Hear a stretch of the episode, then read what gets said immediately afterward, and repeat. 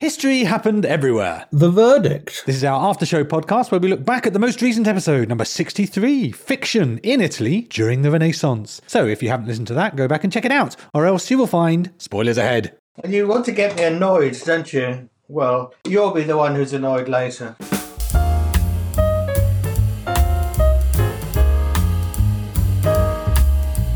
Hello, my name is Pete Goddard, and I am here in the HHE studio with the Chaucer to my Boccaccio. It's Mr. Ryan Weir. Verily true. you see, I'm the original. I'm Yeah, I steal everything. Yeah. And of course, we're joined as ever by the determined diviner of deceit. It's the judge himself, Mr. Paul Dursley. Hello. It's been a long time, Judge Dursley. Well, yes, you've been out of office for a while, so. we have been out of office, that's true. We're out of practice, that's for certain. Uh, now, Ryan, it's your turn this week, but I'm finding it difficult to unravel fact from fiction. Yeah. So maybe you could just give me a 60 second reminder of what we talked about? Okay, so when do you want me to do that? I think you should do it now. In this week's episode, we travelled back to the Renaissance to visit three notable men, each famous for their part in creating fiction. First up, we met Boccaccio, the author of A Hundred Tales and inspiration to a young Geoffrey Chaucer. Next, we met Machiavelli, the evil teacher whose best selling how to guide for budding tyrants caused an outrage at the time, but still remains popular among the rich and powerful today. And finally, we joined Christopher Columbus as he conned, swindled, and connived his way around the New World. There was barrels of wine, there was frozen scholars, there was microwave pizza, and bags of Parmesan. It was fiction in Italy during the Renaissance.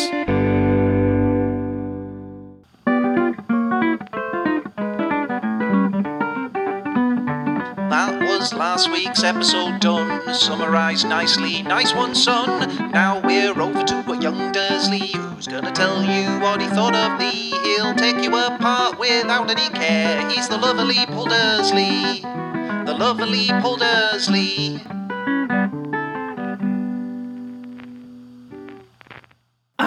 Yes, it's all come flooding back to me. I had a marvellous time. I enjoyed it thoroughly. But my opinion is as nothing. The question is, Mr. Dursley, was it fiction or friction for you? Ah, I see what you've done there. Generally, are you aware of the Renaissance? I can only imagine you're very familiar with the period. I know a little bit about it, yes. Well, not as much as me, because I've studied it a lot. For, for literally two weeks. Well, I think I do. oh, okay. Who's your favourite Renaissance man? Do you mean by man during the Renaissance, or do you mean Renaissance man, which is a generic term that's been used since the Renaissance? God, he does know more than me. It's true. well, that's a good point, actually. It's such a profound period of time that it now just means anyone who's smart in lots of ways, doesn't it? Very true. Yeah, it's like become a catch-all term, hasn't it? Yeah, but I think Ryan meant someone from the period of the Renaissance. Well, I suppose I'm going to have to go for the obvious, Mr. Leonardo da Vinci. Ah, Leonardo da Vinci. Yeah. We started off, didn't we, talking about da Vinci? Do you remember? You uh, said that I was your Vitruvian man. I did say that, yes. Well, I did a little bit of research about the Vitruvian man. Was it because you wanted to look at the pictures of the naked man? yeah. yeah. Um, it's one of his most famous works. Um, but it turns out it wasn't ever meant to be shown. It was just like a little personal sketch in his little notebook. It was probably a picture of his lover. Well, it's interesting because uh, they're not sure who the body is. They think it's his face. It was a self portrait. He put his head on what is a cadaver's body. right, if I was an artist and I was self portraiting, he'd be pretty buff and have a six pack of abs as well.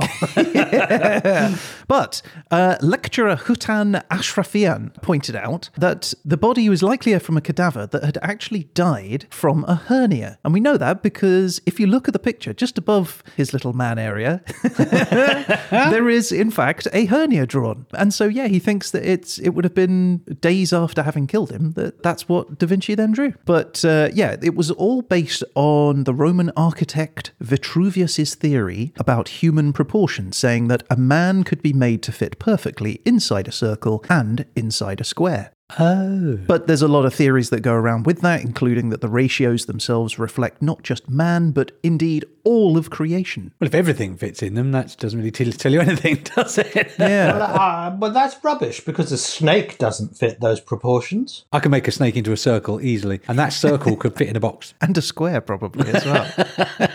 oh no, not when that, not if you put the snake stretched out like Vitruvian man is. He's ruined the joke.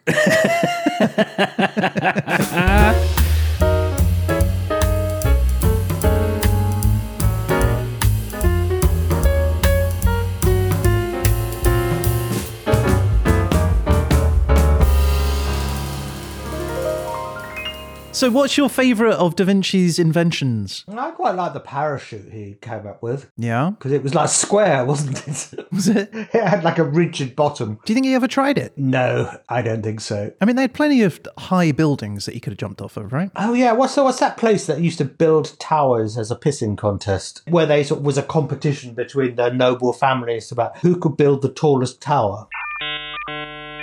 Judge Dursley is referring to the towers of Bologna in Italy. Nicknamed La Turrita, the city was famous between the 12th and 13th centuries for its 180 towers. These towers were built by wealthy local families as a symbol of their power and as a defense system. These families competed with each other to see who could build the tallest towers. Over the centuries, many towers have been torn down or simply collapsed. Only 24 towers remain in Bologna today, the most famous being the 48 meter Garisenda Tower and the 97 meter Asinelli Tower. Thank you. Imagine you build a tower and then the, your neighbour builds one that's just one inch taller. I think I read somewhere there was a theory that actually the building of giant towers is a signifier that precedes a recession. Is that right? Uh, I don't know how true that was, but uh, I've got a faint memory of uh, reading that somewhere. It, so. it, it's uh, yeah, it's coincidental rather than causal because uh, you know uh, towers are the worst type of building to work in. You know, you can never get in in the morning because of the lifts. And then you have to sort of keep on going up and down different floors because each floor is really tiny. I tell you what, though, talking about um, Renaissance men, there was a tremendous amount of people to look through in terms of research for this episode. I was going to ask this. You weren't tempted to pick up Da Vinci or uh, one of his more famous colleagues? I was, yeah, absolutely. In fact, uh, Dante Alighieri was a huge part of my research for a long period of time, but didn't quite fit into the overall scope. And then when I found and discovered Boccaccio and, and his work, it just fitted in neater with the, the rest of the stories and the overall theme of deception and, and lying. How many circles of hell are we going to get into here? Yeah, so he wrote a lot of things. Uh, his most famous work was Divine Comedy. I didn't know he was in an Irish pop group.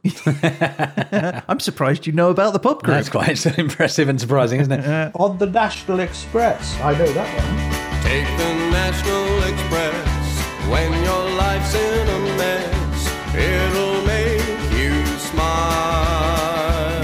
goodness, he's really Pulled out all his pop knowledge today. yeah, yeah.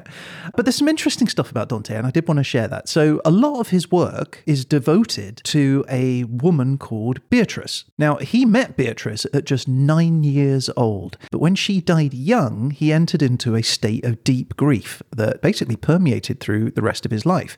He wrote love sonnets dedicated to her perfection. In the Divine Comedy, Beatrice he represents as an angel who guides him through paradise and to God. Now, all of that sounds super romantic, except Dante was married to a woman called Gemma Donati, and he was betrothed to her at the age of 12. Now, unlike Beatrice, Gemma was never mentioned in any of his work.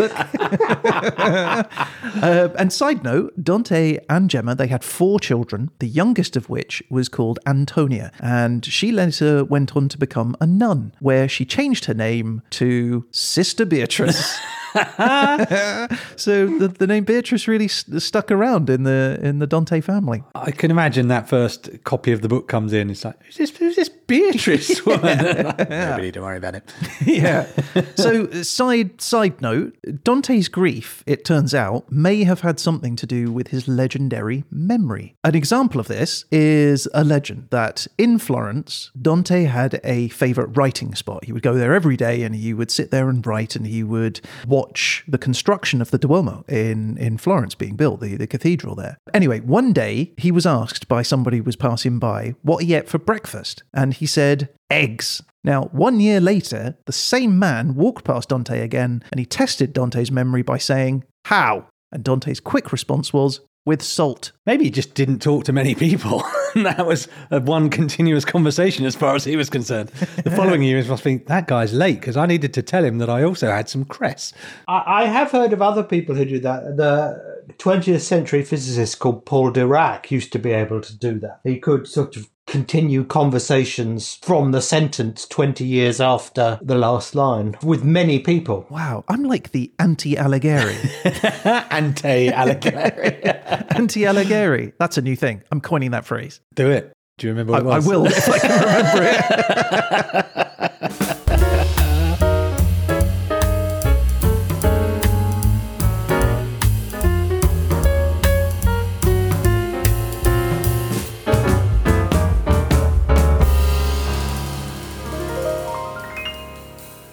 but Dante sort of is the, the name that is remembered much more than. Um, in fact, I can't.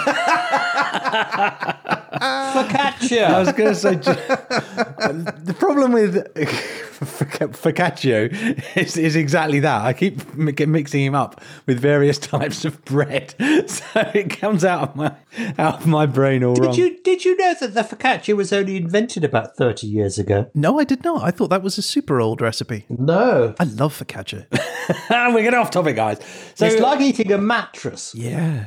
I love eating mattresses. You're a mattress muncher. if, that's, if, if that's not a euphemism, I don't know what is. But Alighieri kind of got all the plaudits, right? And didn't. Paul Boccaccio is largely forgotten, I would say. I hadn't heard of Boccaccio, even though he had the very successful at the time book. When I was looking at the most famous novels, he's number two in Italian's list of best ever books. So the Italians know him quite well then. Yeah. Yeah, I wonder how famous Chaucer is outside of the UK and the English speaking world. Yeah. Now, the Decameron is Boccaccio's most famous work, but he did actually write other literature too, right? Um, one of which was De Claris Mulieribus. And it's a collection of biographies of about 100 notable women. But one of the stories that stood out to me from these 106 stories, he likes 100 stories. I was wondering that. yeah, was widely believed to uh, be true, but most modern scholars now consider to be fictional. So it sort of fits in with the theme. Now, the story tells of a woman called Joan, who was a talented and learned woman who would often disguise herself as a man at the request of her lover. Skip over reasons why. Eventually, her lover entered the church, and because she wanted to spend time with him, she entered the church too, dressing as a man called John. Now, after distinguishing herself as a scholar, Joan, or John, rose quickly through the hierarchy until eventually, in the year 855, she was elected as Pope John VII.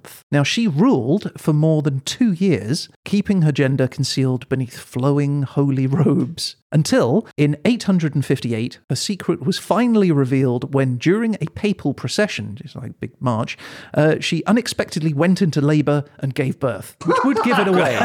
that is a hell of a giveaway. Yeah. now, sadly for Pope John, So she didn't have a virgin birth. then? I guess not. So sadly for Pope John or Pope Joan, uh, she died shortly afterwards. Now Boccaccio doesn't say how she died, but some say it was because of result of childbirth, and others say that she was dragged behind a horse and stoned to death. Those are quite different endings. Very different endings, yeah. Uh, regardless, after her death, the church uh, avoided having any processions in the spot where Joan had given birth, and most notably, they removed, in quotes, female pope from its official lists, and they crafted a ritual to ensure that all future popes would be male. And I think A you can ritual, imagine what eh? that ritual would be. yeah. Now, some scholars say that she may actually have existed, but was expunged from church histories after, you know, the, the shocking revelation. But most historians seem to dismiss the story as myth. Uh, they point to there being no reliable references of her during her lifetime, and also the fact that her supposed reign overlapped with two other more well documented popes, Leo IV and Benedict III. And they suggest that Pope Joan is in fact anti papal satire popularized by disgruntled monks. Don't want a disgruntled monk. They've got all the paper. Disgruntled monks sounds like an awesome band name. well, that sounds excellent. I'm going to choose to believe it on the grounds that it sounds hilariously fun.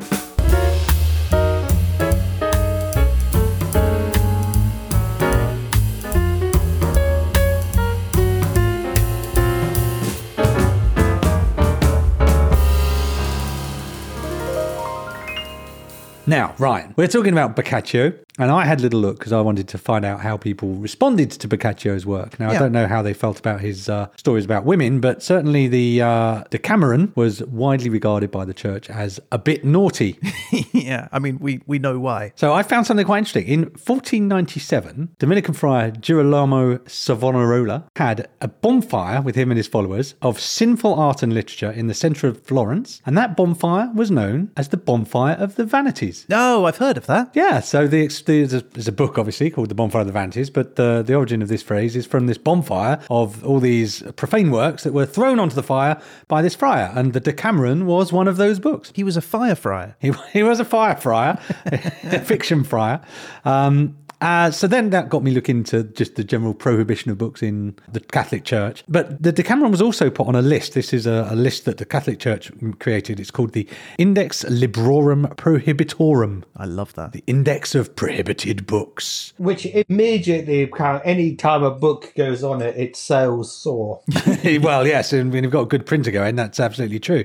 Uh, I think the first list, the index of prohibited books, was in 1559. I've seen 1560 as well, but the Decameron was also on this list, Oh. as was Machiavelli's The Prince. So they had something in common. They were indexed by this book. Uh, it turns out that the uh, list of prohibited books actually stayed in existence until. Was it something like 1965 or something? Yeah, this list ran into uh, to a 20th edition, the final edition, which came out in 1948 Wow. formally abolished in 1966 by Pope Paul VI. Was it really Paul? Well, Or was it Paula? Pauline, who knows? Paulette, I think is better. Paulette.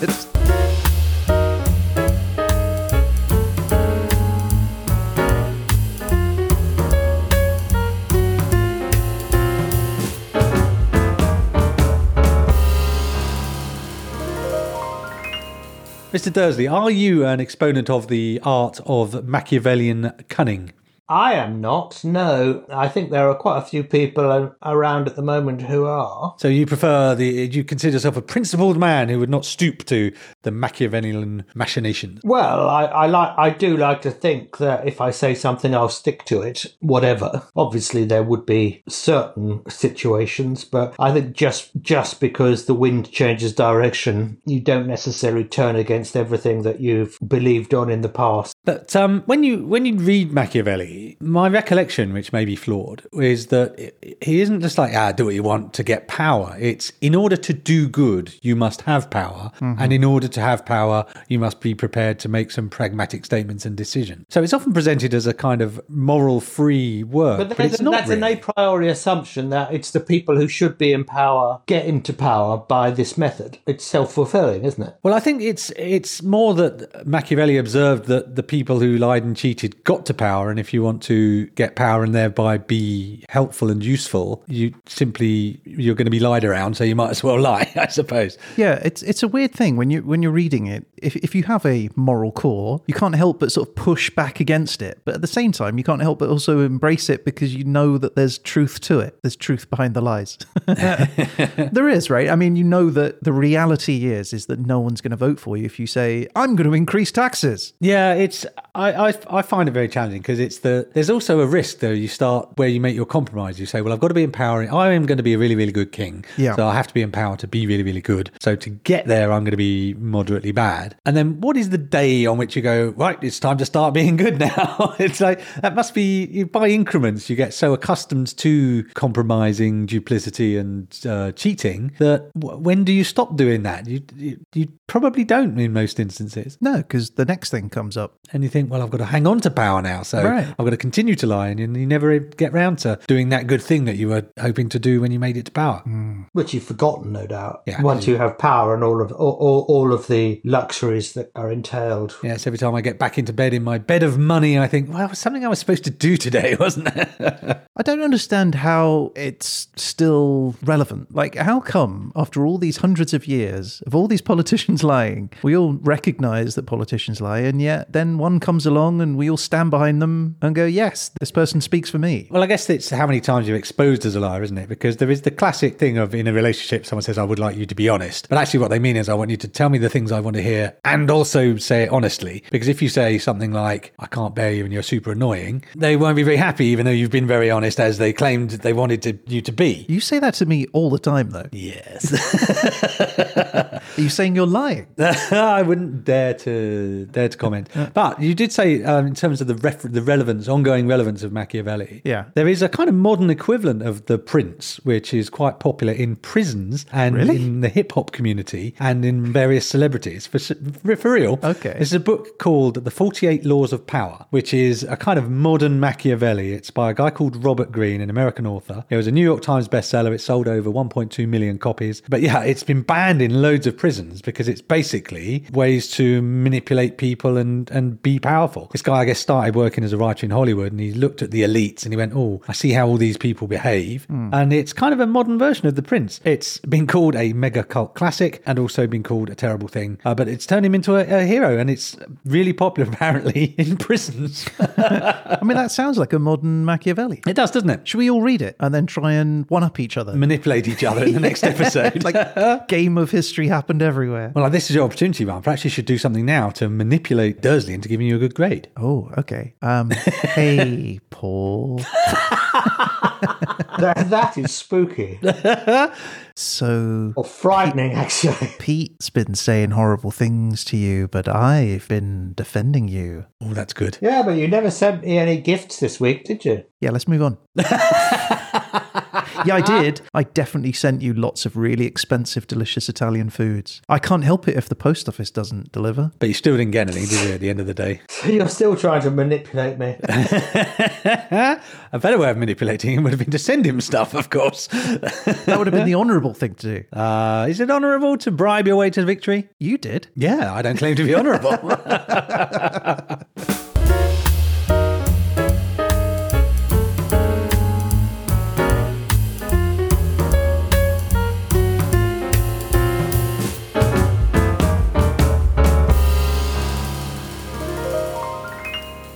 Well, Ryan, Yes, Peter. we've come to the end of the line, sir. Oh no. It's time to step into the dock, sir, Yes, and prepare to face the people's judge. I can do that. Judge Dursley, are you ready to give your verdict, Your Honour? yes, I am. So will the defendant please rise. I have risen. Your Honour, as we start proceedings, can we, as usual, ask for your verdict on factual content? The factual content was mostly pretty good on this one. I'm going to be I'm going to be positive on this one.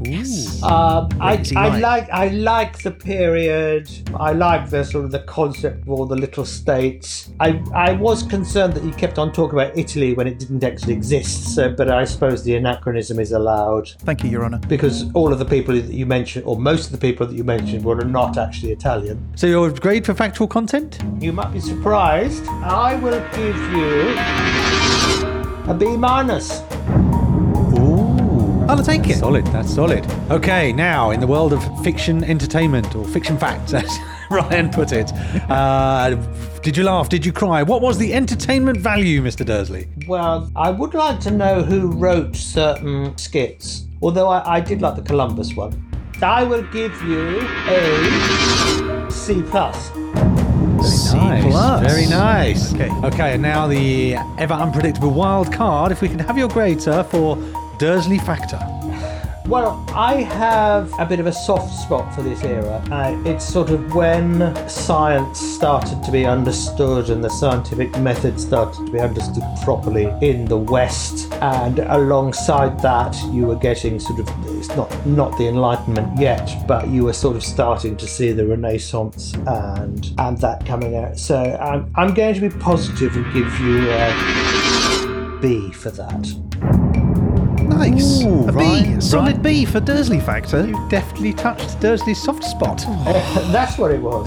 That was the appetizer. Now we have reached the final verdict, the main meal. Ryan, before the judge passes his verdict, you have your chance to enter a plea. If you choose to do so, please make your plea now. I do choose to. Yes. Are you sure? Yes, I definitely do. You, you know, you've worked out the average of those grades so far. yeah, I have. And I still feel like I have something to say. Oh dear. Your Honour, you have just said that you have a soft spot for the time period, and I- I'll just remind you that I picked that time period as my wild card choice. I, I know that you don't like fiction, so I told the truth throughout. I, I included risque stories about naughty things, which I know you like. men, men with wine barrels. Uh, it wasn't over a barrel, was it? It was just outside the barrel. and I included a murdered grasshopper, which I thought you would enjoy. And I hope the judge recognises that. Thank you very much, Your Honour. I stand down. But that was good. That was a good plea. I'm impressed by that. Yeah, I wrote some stuff down as well. so, did you get that out of the prince? How to manipulate me to give you a good grade? I've written my own book called The Judge. If you're ready, Your Honour, I ask most respectfully for your ruling. Okay, I'm going to give you a B minus. Nice! Oh my goodness, the crowd goes wild. The confetti bursts everywhere. That's amazing. Have a little high five. Nice! Love that. That was great. That's excellent. How do you feel, Ryan? Any words for the pre- assembled press? Uh, I, I'm stunned. Thank you. Uh, I want to thank everyone for their contribution. Mostly you, really. Mostly me. But of course, if that stuff doesn't arrive in the post within the next few days, I will reduce that grade.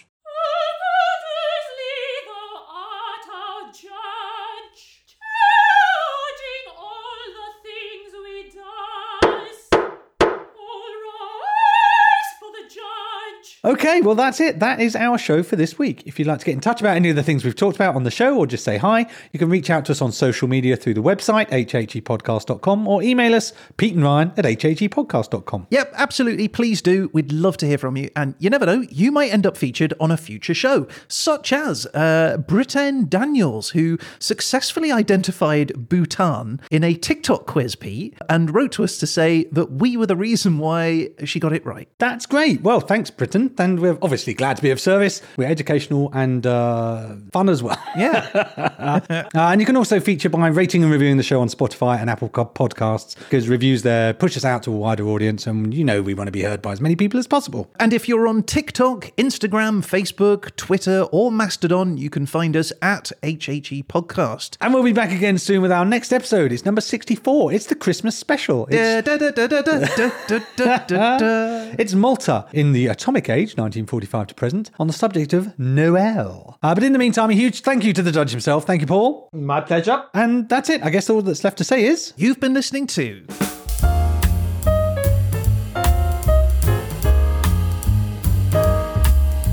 One thing I did know is when you were talking about early man in the Alps, you know, he caused an international incident, that chap. uh, Otzi the Iceman. Yes, because he was right on the border between, I'm not sure whether it was Italy and Switzerland or Italy and Austria or even all three. Austria. But they all claimed him as their own. Ah, of course. And they just look at his passport. They should have looked at his logbook. So, how did the Italians win? Well, I'm not sure they did. I can just, I've got visions of them kind of nudging the body towards the Italian side of the border. Sliding it down on ice. I think what actually happened was they sort of did exactly the opposite. They moved the border posts. Oh, that's Machiavellian.